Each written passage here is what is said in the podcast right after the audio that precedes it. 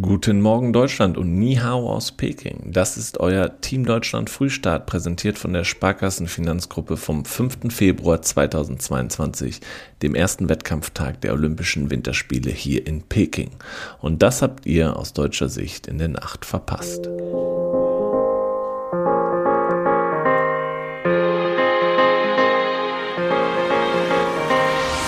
Snowboard. Snowboarderin Annika Morgan hat bei ihren ersten Olympischen Spielen die Finalläufe im Slopestyle erreicht.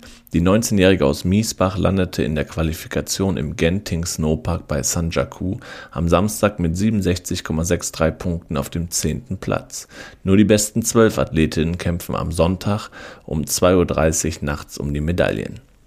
Morgan legte bei eisigen Temperaturen unter Druck einen starken zweiten Lauf hin. Nach einem Sturz im ersten Durchgang hatte sie noch auf dem 20. Platz gelegen. Den besten Auftritt auf dem anspruchsvollen Kurs zeigte die Australierin Sadowski Senot mit 86,75 Punkten.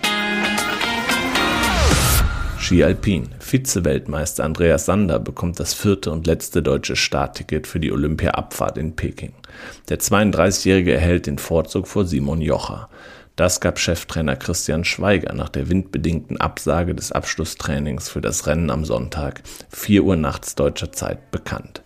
Eigentlich hätte das Duell Sander gegen Jocher über den vierten Starter neben Romit Baumann, Josef Ferstl und Dominik Schweiger entscheiden sollen. Chefcoach Schweiger fand es schade, dass Mutter Natur diesen Zweikampf verhinderte, nannte die Entscheidung zugunsten von Sander allerdings sehr klar. Den Ausschlag gab neben dem Training am Samstag die Weltrangliste und der Weltcup-Stand in der Königsdisziplin. Nordische Kombination. Für Erik Frenzel und Terence Weber ist ein Start in der ersten Olympia-Entscheidung der nordischen Kombinierer am kommenden Mittwoch nach ihren positiven Corona-Tests ausgeschlossen. Der erste Wettkampf ist gelaufen. Leider. Gesundheit geht eindeutig vor Goldmedaille. Ich muss sie schützen, sagte Mannschaftsarzt Stefan Pecher am Samstag. Der Deutsche Skiverband entschied daher, der, dass Teamkollege Manuel Feist am Sonntag aus Deutschland nach Peking nachreist. Sowohl dem dreimaligen Olympiasieger Frenzel als auch Weber gehe es körperlich gut, sagte Pecher. Für einen Einsatz des Duos in den beiden Großschanzenwettbewerben der zweiten Woche sei er dagegen guter Dinge.